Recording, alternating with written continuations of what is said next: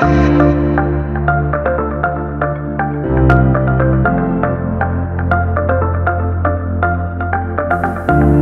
again, good morning.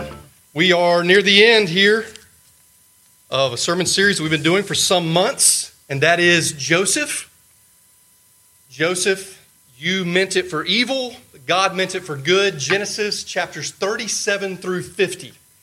That has been, if you want to use the, the fancy schmancy word, that's been our exposition. Genesis chapters 37 through 50. Joseph, and again, if you will look with me as we read here in a moment, Genesis chapter 48.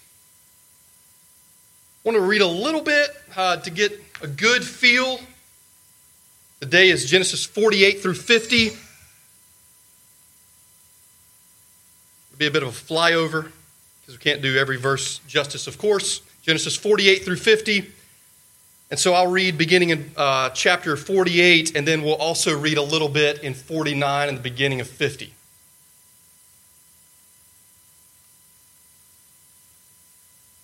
Again, it's good to see everyone. It's so encouraging to sing together this morning. Verse 1 of Genesis chapter 48. After this, Joseph was told, Behold, your father is ill. So he took with him his two sons, Manasseh and Ephraim. And it was told to Jacob, Your son Joseph has come to you. Then Israel summoned his strength and sat up in bed. And Jacob said to Joseph, God Almighty appeared to me at Luz in the land of Canaan and blessed me, and said to me, Behold, I will make you fruitful and multiply you, and I will make of you a company of peoples and will give this land to your offspring after you for an everlasting possession. And now your two sons, who were born to you in the land of Egypt before I came to you in Egypt, are mine. Ephraim and Manasseh shall be mine, as Reuben and Simeon are. And the children that you fathered after them shall be yours. They shall be called by the name of their brothers and their inheritance. As for me, when I came from Paddan, to, to my sorrow, Rachel died in the land of Canaan on the way, when there was still some distance to go to Ephrath, and I buried her there on the way to Ephrath, that is Bethlehem. Now, would you skip down with me, please, to Genesis 49 28.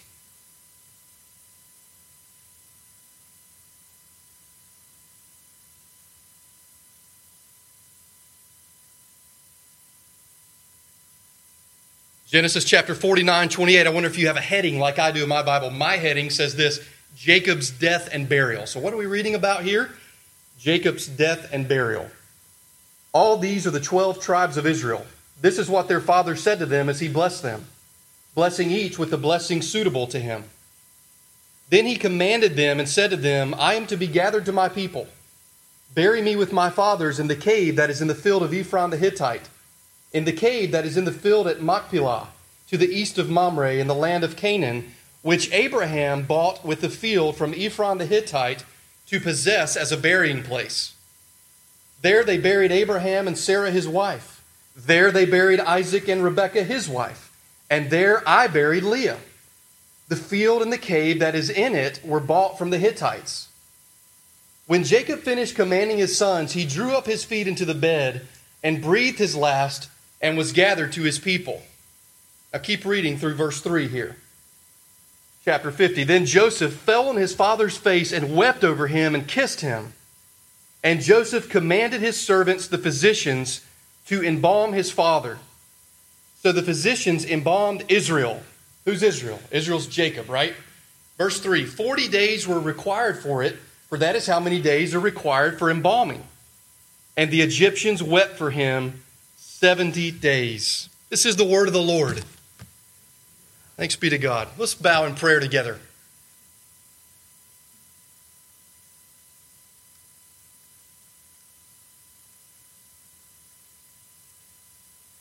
Father, we pray that you'd bless the reading of your word now. Our prayer, as ever, and as we have also already prayed this morning, is that you would bless the preaching of your word. Not according to human wisdom, not in any efforts of human eloquence, but in demonstration of the Spirit and power. Bless the hearing of your word. Lord God, through the gospel, through Jesus Christ, change us and transform us. Lord, do what you only, you alone can do, not by my voice, but by your voice through your word. We pray that you would speak to us. We pray in Jesus' name. Amen. The title of the sermon this morning I have labeled as The Hand of Providence. The Hand of Providence. And again, as I say, our text is Genesis 48 through 50. Friends, the Bible says, the Bible says, by faith, Joseph, at the end of his life, made mention of the exodus of the Israelites and gave directions concerning his bones. That's from Hebrews 11, where we want to look in a minute. I also want to encourage you to keep your place in the book of Genesis. The hand of providence. Uh, there's something that's called uh, the abstract of principles. Uh, it is the founding, it's part of the founding documents of Southern Seminary in the 19th century, which started in Greenville, South Carolina, but then migrated after the Civil War and because of the Civil War to Louisville, Kentucky. And that confession of faith, called the Abstract of Principles, says this about providence God from eternity decrees or permits all things that come to pass and perpetually upholds, directs, or, and governs all creatures and all events, yet so as not to destroy the free will and responsibility of intelligent creatures. A very short story about my favorite, Charles Spurgeon. Charles Spurgeon was really, not to blow him up, he was, as you might know, he was truly the most popular preacher of the 19th century in London. What you may not know about Spurgeon is that he battled depression throughout his life. Here's what he said. Here's what today we would call, although I think it was very different, in a helpful way, it was very different. We would call him a mega pastor, very large congregation. But I would say healthy, not, not perfect. Did you know he battled with depression most of his life? He said this If God is in control, if his name is hallowed, then that means that he is in control of my depression. Fate is blind, providence has eyes. Fate is blind, providence has eyes. That's what we're thinking about this morning. We've come actually to the verse that we've been using as the main thing for this whole series. And that verse, as we're going to see, is Genesis 50 20. Let me share with you one more thing about providence. And I know that this, in one sense, uh, could be hard to understand, but there's probably nothing more beautiful. There's probably no language more beautiful that, if we can grasp it, is really helpful. This is, this is from the Puritans, from the Westminster Confession of Faith hundreds of years ago, and this is what they said about providence. This is only the first little thing that they said. They said a lot of things about providence, but this is the first thing in the Westminster Confession of Faith. Notice this, listen to this. God, the creator of all things, doth uphold, direct, dispose, and govern all creatures, actions, and things, from the greatest even to the least. Why did I choose this tie this morning and not another? By his most wise and holy providence, according to his infallible foreknowledge, and the free and immutable counsel of his own will, to the praise of the glory of his wisdom, power, justice, goodness, and mercy. The hand of providence. I really could use your help. I want to flip back and forth for just a few minutes. Not long. Keep your place here in Genesis. Keep your place there. We're going to go back and forth for just a minute. Hebrews 11. Number one this morning. Hebrews 11. The second thing, the second thing this morning is going to be providence, okay? Providence. But before we get to the second thing, let's do the first thing and that's Hebrews 11. Hopefully, you kept your place there. Look at verse 22. Look at Hebrews 11 22. What does it say? By faith, Joseph, at the end of his life, made mention of the exodus of the Israelites and gave directions concerning his bones. Now, look at that again. What does that verse say? What did he do? Well, it was by faith. At the end of his life, before he died, he made mention of the exodus of the Israelites and gave directions concerning his bones. Okay, so keep your place there. Let me show you this in Exodus. Or, I'm sorry, in Genesis. Let me show you this in Genesis. Last chapter of Genesis. Turn with me. Look with me. Look at the Word of God. Please go with me. Genesis 50, 22. Genesis 50, 22. So Joseph remained in Egypt, he and his father's house. Joseph lived 110 years, and Joseph saw Ephraim's children of the third generation. The children also of Machir, the son of Manasseh, were counted as Joseph's own. And Joseph said to his brothers,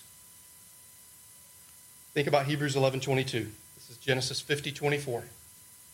I am about to die, but God will visit you and bring you up out of this land to the land that he swore to Abraham, to Isaac, and to Jacob. Joseph didn't live during the time of the Exodus. He's predicting the Exodus. Then Joseph made the sons of Israel swear, saying, God will surely visit you, and you shall carry up my bones from here. Do you see? So Joseph died, being 110 years old. They embalmed him, and he was put in a coffin in Egypt. Genesis chapter 48.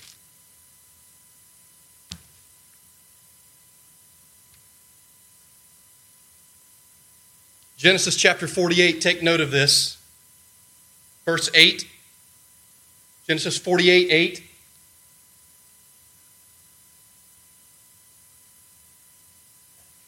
We read verses 1 through 7 earlier. What's the heading over this chapter? Jacob blesses Ephraim and Manasseh, right? Verse 8. When Israel saw Joseph's sons, he said, Who are these?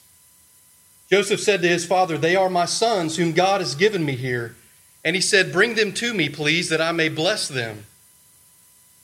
Now the eyes of Israel were dim with age, so that he could not see. So Joseph brought them near to him, and he kissed them and embraced them. And Israel, who's that? That's Jacob, said to Joseph, I never expected to see your face, and behold, God has let me see your offspring also. Then Joseph, chapter 48, verse 12, removed them from his knees, and he bowed himself with his face to the earth. And Joseph took them both Ephraim in his right hand toward Israel's left hand, and Manasseh in his left hand toward Israel's right hand, and brought them near him. And Israel stretched out his right hand and laid it on the head of Ephraim, who was the younger. Uh oh. And his left hand on the head of Manasseh, crossing his hands, for Manasseh was the firstborn.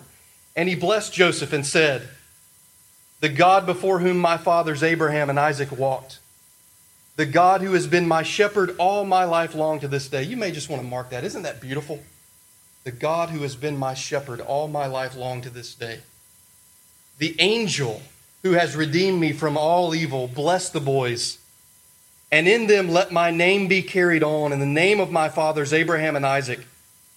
And let them grow into a multitude in the midst of the earth. When Joseph saw that his father laid his right hand, most people are what?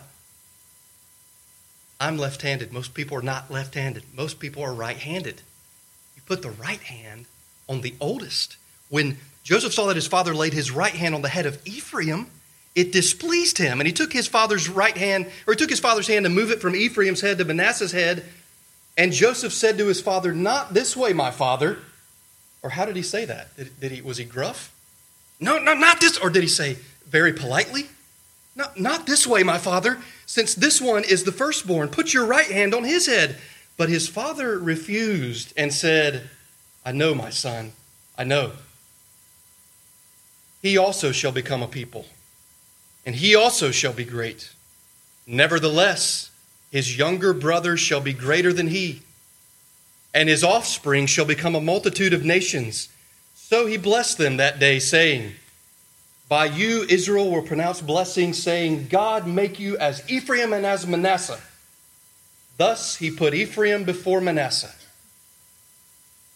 My dear friends, God often chooses the weak things in the world, those things that are despised. Verse 21.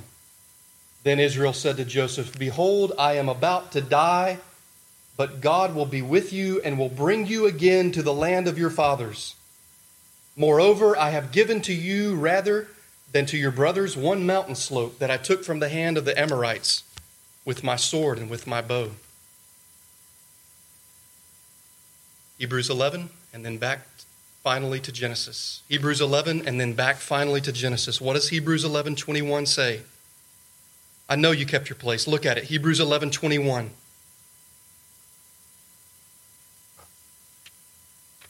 By faith, Jacob or Israel, when dying, this is what we just read in Genesis 48 8 through 22.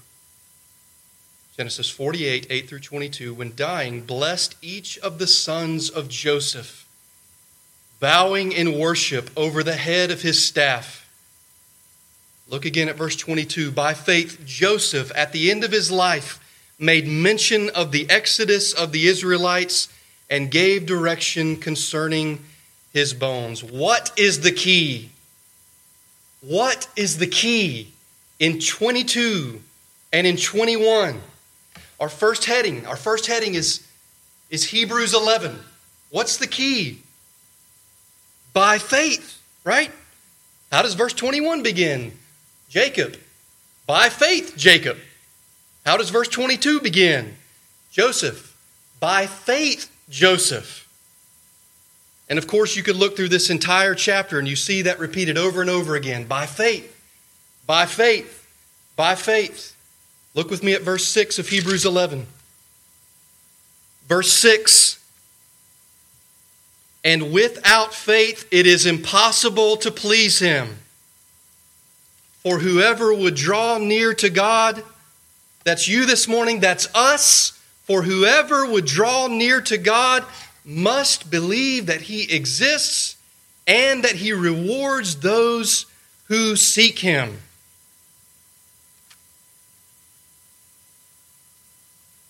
You know, the Bible also says that anything that does not proceed from faith is what?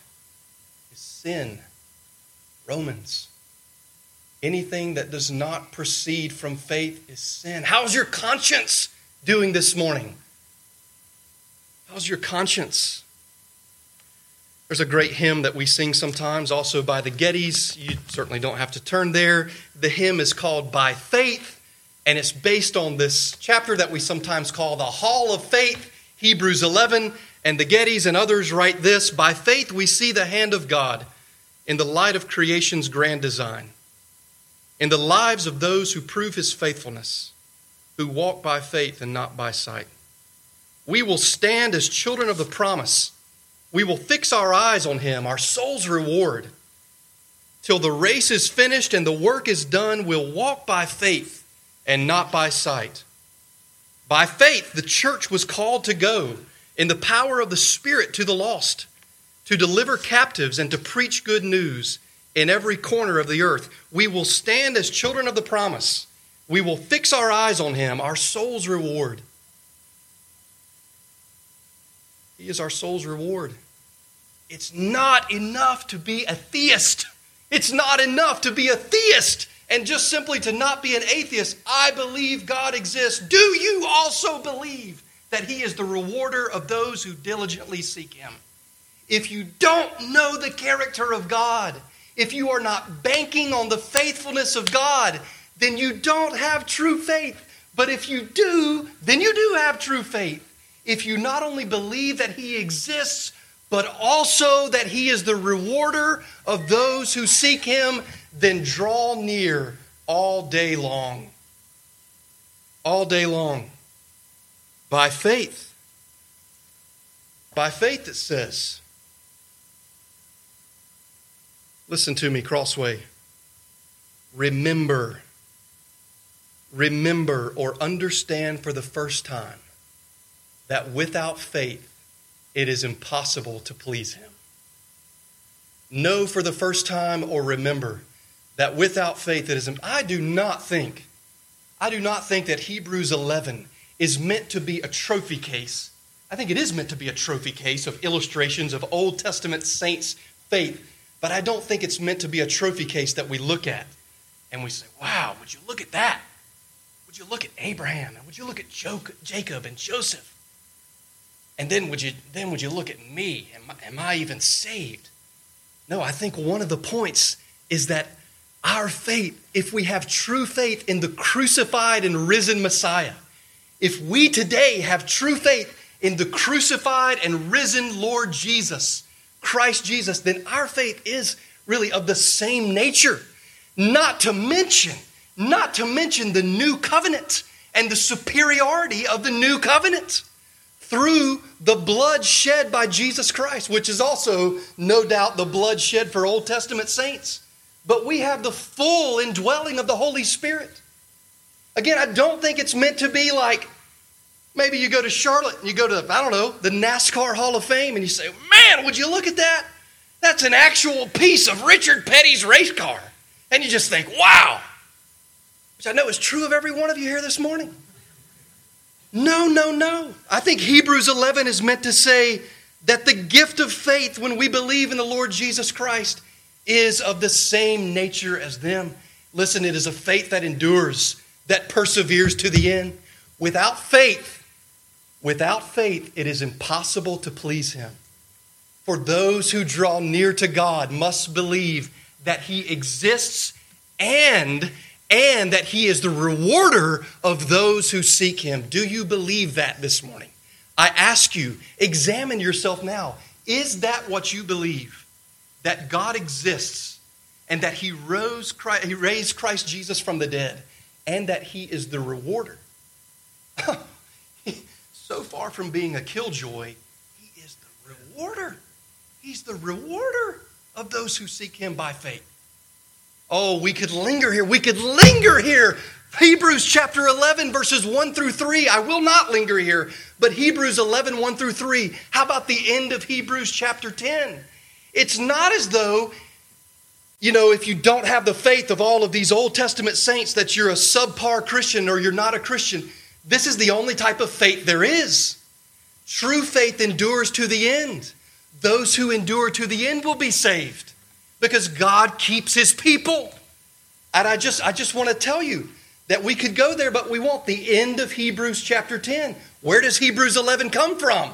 It comes from the argument that the author Paul that Paul is building at the end of Hebrews chapter 10. Specifically the last 5 verses of Hebrews 10. Read it. It's by faith. And if your soul shrinks away, if your soul shrinks away, then God says, I, I have no pleasure in him. I have no pleasure in the one whose soul shrinks away. Pursue the Lord Jesus Christ. There's nothing greater. Hey, there's football on today. Jesus Christ is better. The new covenant promises are enacted upon the death of Jesus Christ. Hebrews chapter 8. Remember, beloved, without faith it is impossible to please him. The second charge that I want to give to you this morning. Charge number two let us praise and worship the God of creation and providence. Let us praise and worship the God of creation and providence. I hope it was, I hope you see the benefit in going back and forth, and we're done with that. Genesis, Genesis. Let us praise and worship the God of creation and providence. Number one was Hebrews 11, number two is providence. Look at Genesis chapter 50.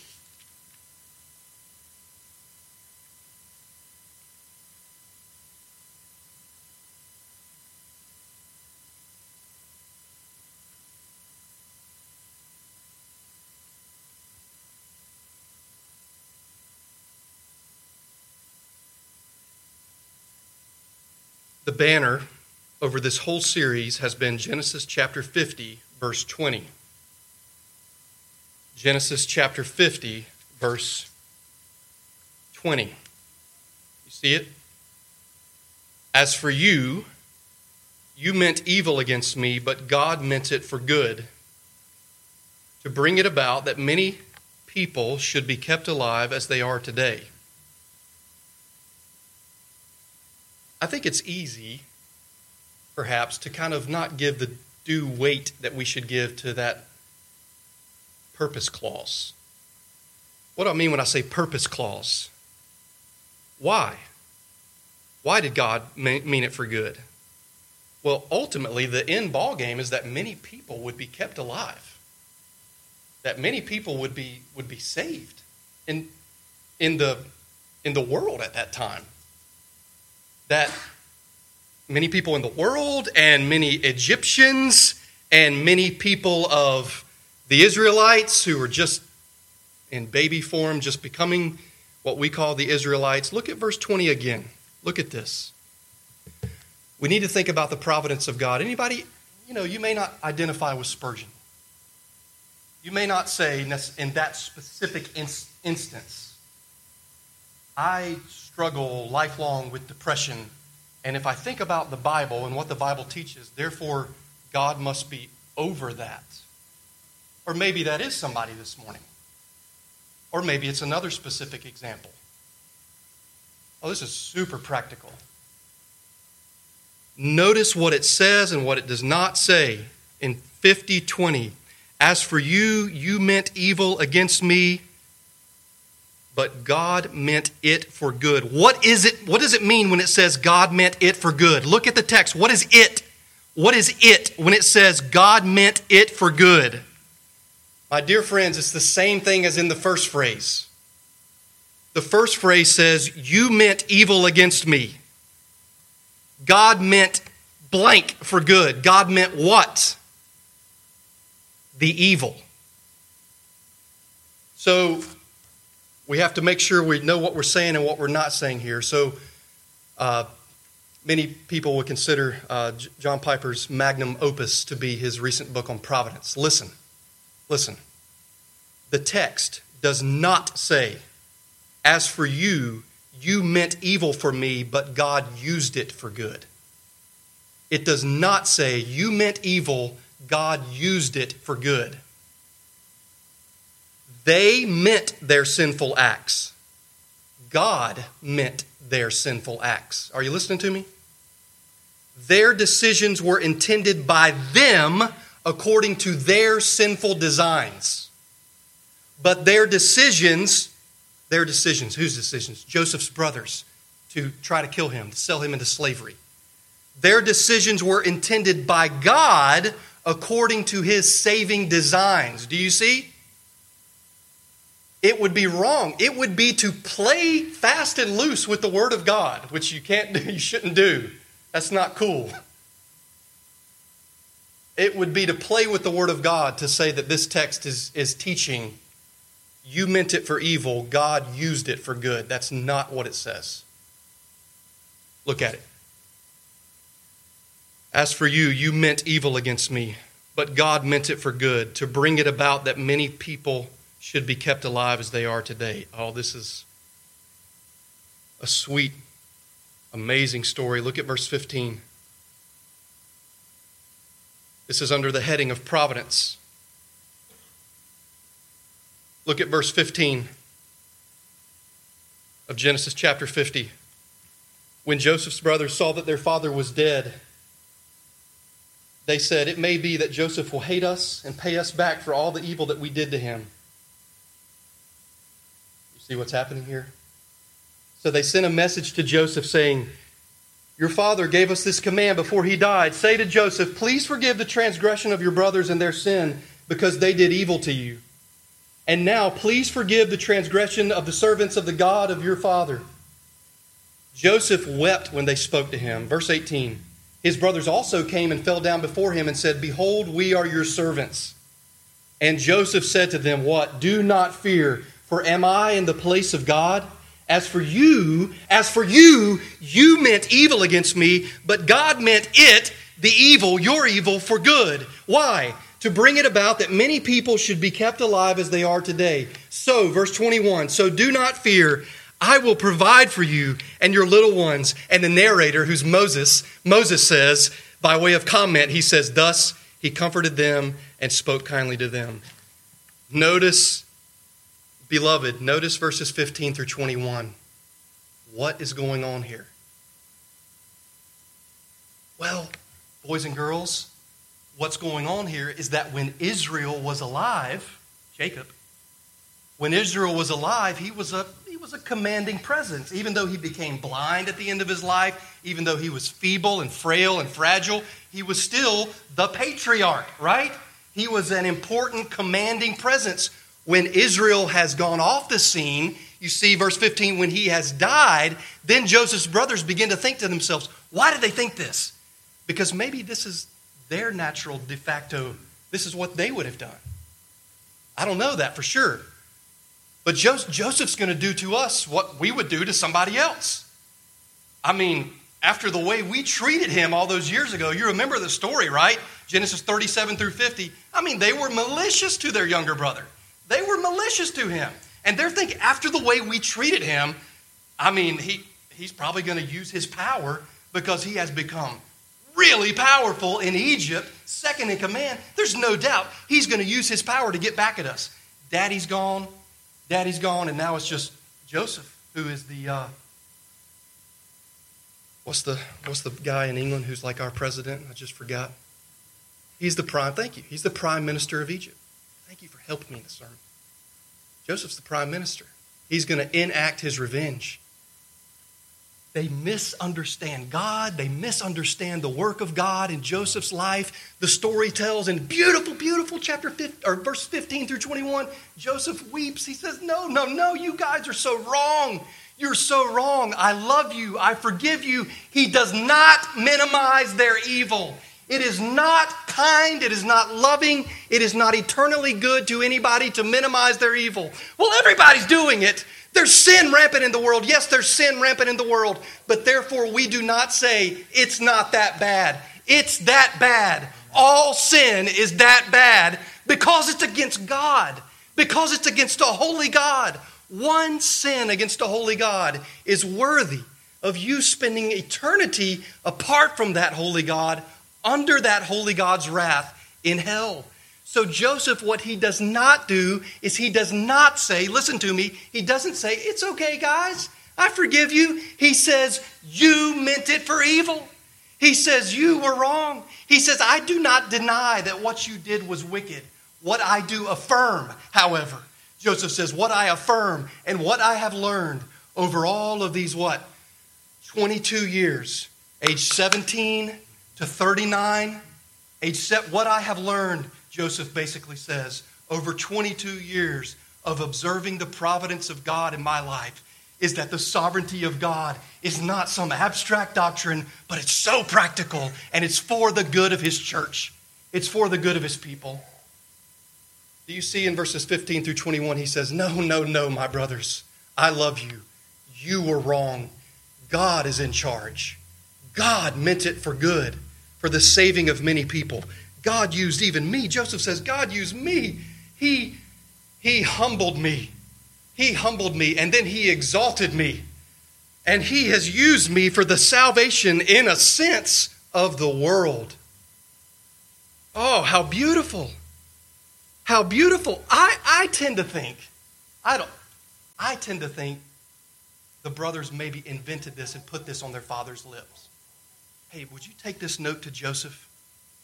What does the note say? The note says, Dear Joseph, Prime Minister of all of Egypt, would you please know that upon his death, our father said, Would you please forgive your brothers? I mean, like, how convenient, right? Our father left this message, Joseph, right before he died. He said, Make sure that maybe, maybe, maybe not. And then they double it up. They bow before him. Please, please, please. Mercy and grace. Mercy and grace. Oh, the debt that we have been forgiven. The debt that we have been forgiven. This is really important. Let me quote again. Please listen. The brothers were accountable.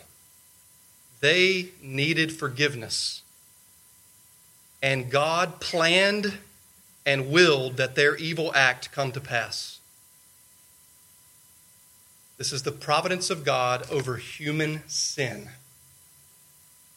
God planned and willed that their evil act come to pass, yet in all of this, God did not sin or in any way defile his perfect holiness or diminish his perfect goodness. Did you hear what I just said? As I was quoting there, in all of this, God did not sin. He did not diminish, diminish in one iota his perfect holiness, his perfect goodness. But it would be unbiblical and even, and even in one sense foolish for us to say, well, you know, what this means is is that they did evil and then God semi scrambled to use it. You meant it for evil, God meant it for good, to bring about the salvation of many. Ultimately, ultimately, if we reject this, we reject the cross of Christ. Ultimately, if you reject this biblical teaching, you cannot have the cross. Acts chapter 2 and Acts chapter 4. So, where are we, beloved? Where are we? Providence and Hebrews 11. First charge, first charge, remember that without faith it is impossible to please him. Second charge, let us praise and worship the God of creation and providence. And then final and third charge, third and final charge is Judah and the obedience of faith. Turn to Genesis 49. Judah and the obedience of faith. Crossway. Friends who are gathered here today, look to Jesus, who is the lion of the tribe of Judah. Genesis 49. Remember what I read to begin, to begin the service today. One of the elders said to me, Weep no more. Behold, the lion of the tribe of Judah, the root of David, has conquered.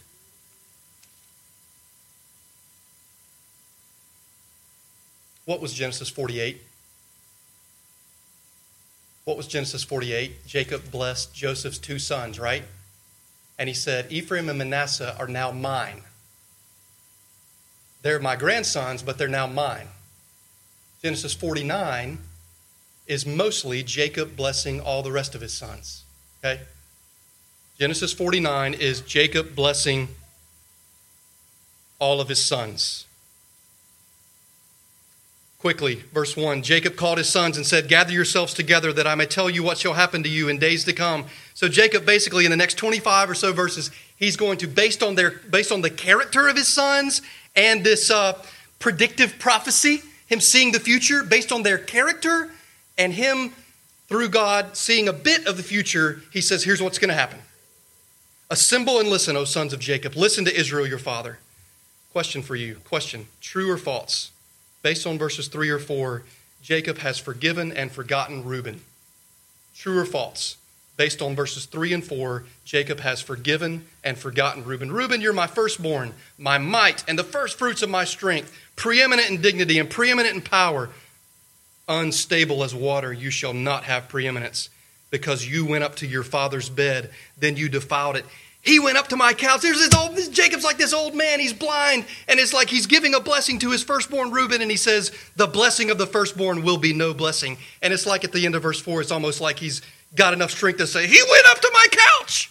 That's Genesis 35 22, by the way, when Reuben basically took one of his father's concubines. But what I want to show you is in verse 9 or verse 8.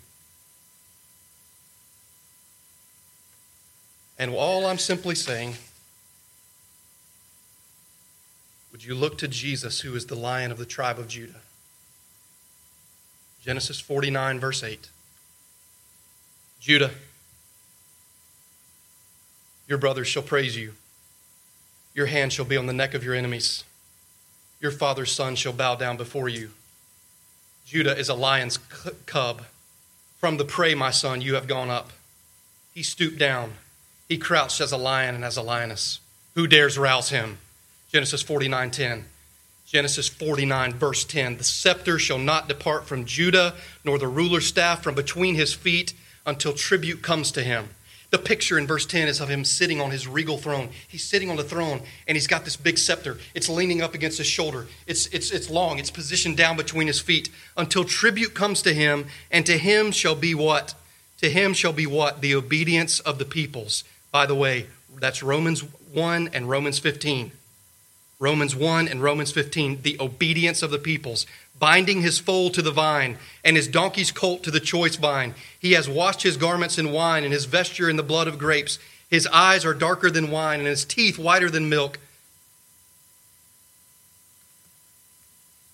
Don't give me the Sunday school answer just yet. Who's this talking about?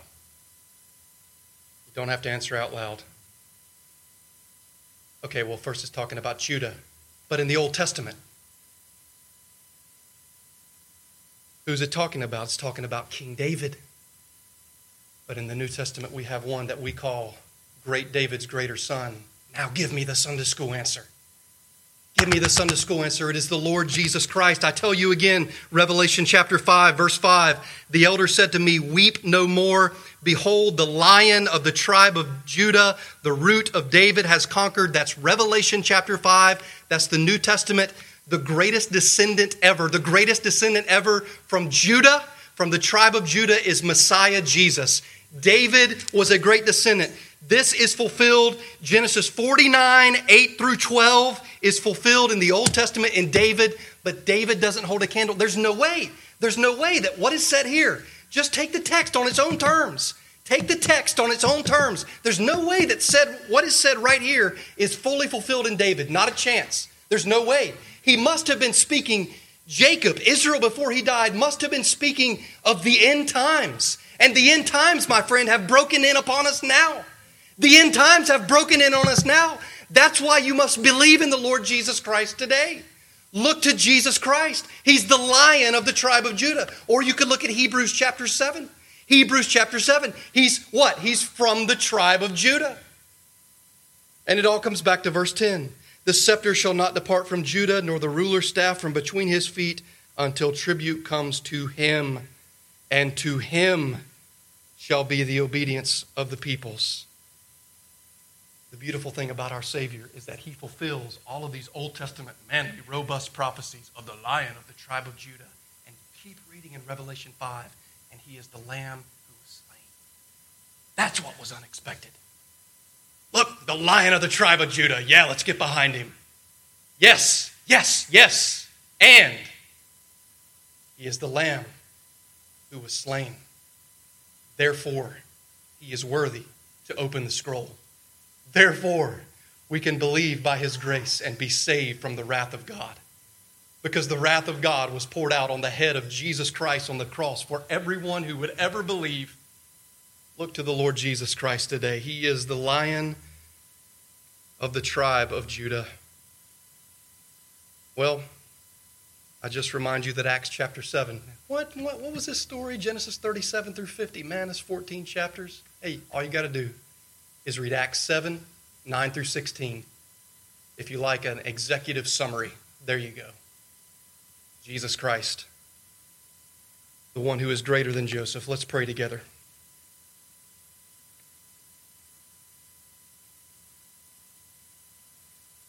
Father, we thank you for Jacob's words about Judah.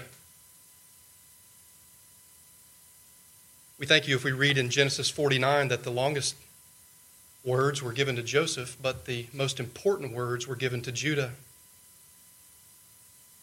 And we thank you for his descendant, King David. And we thank you for King David's descendant who created King David the Lord Jesus Christ.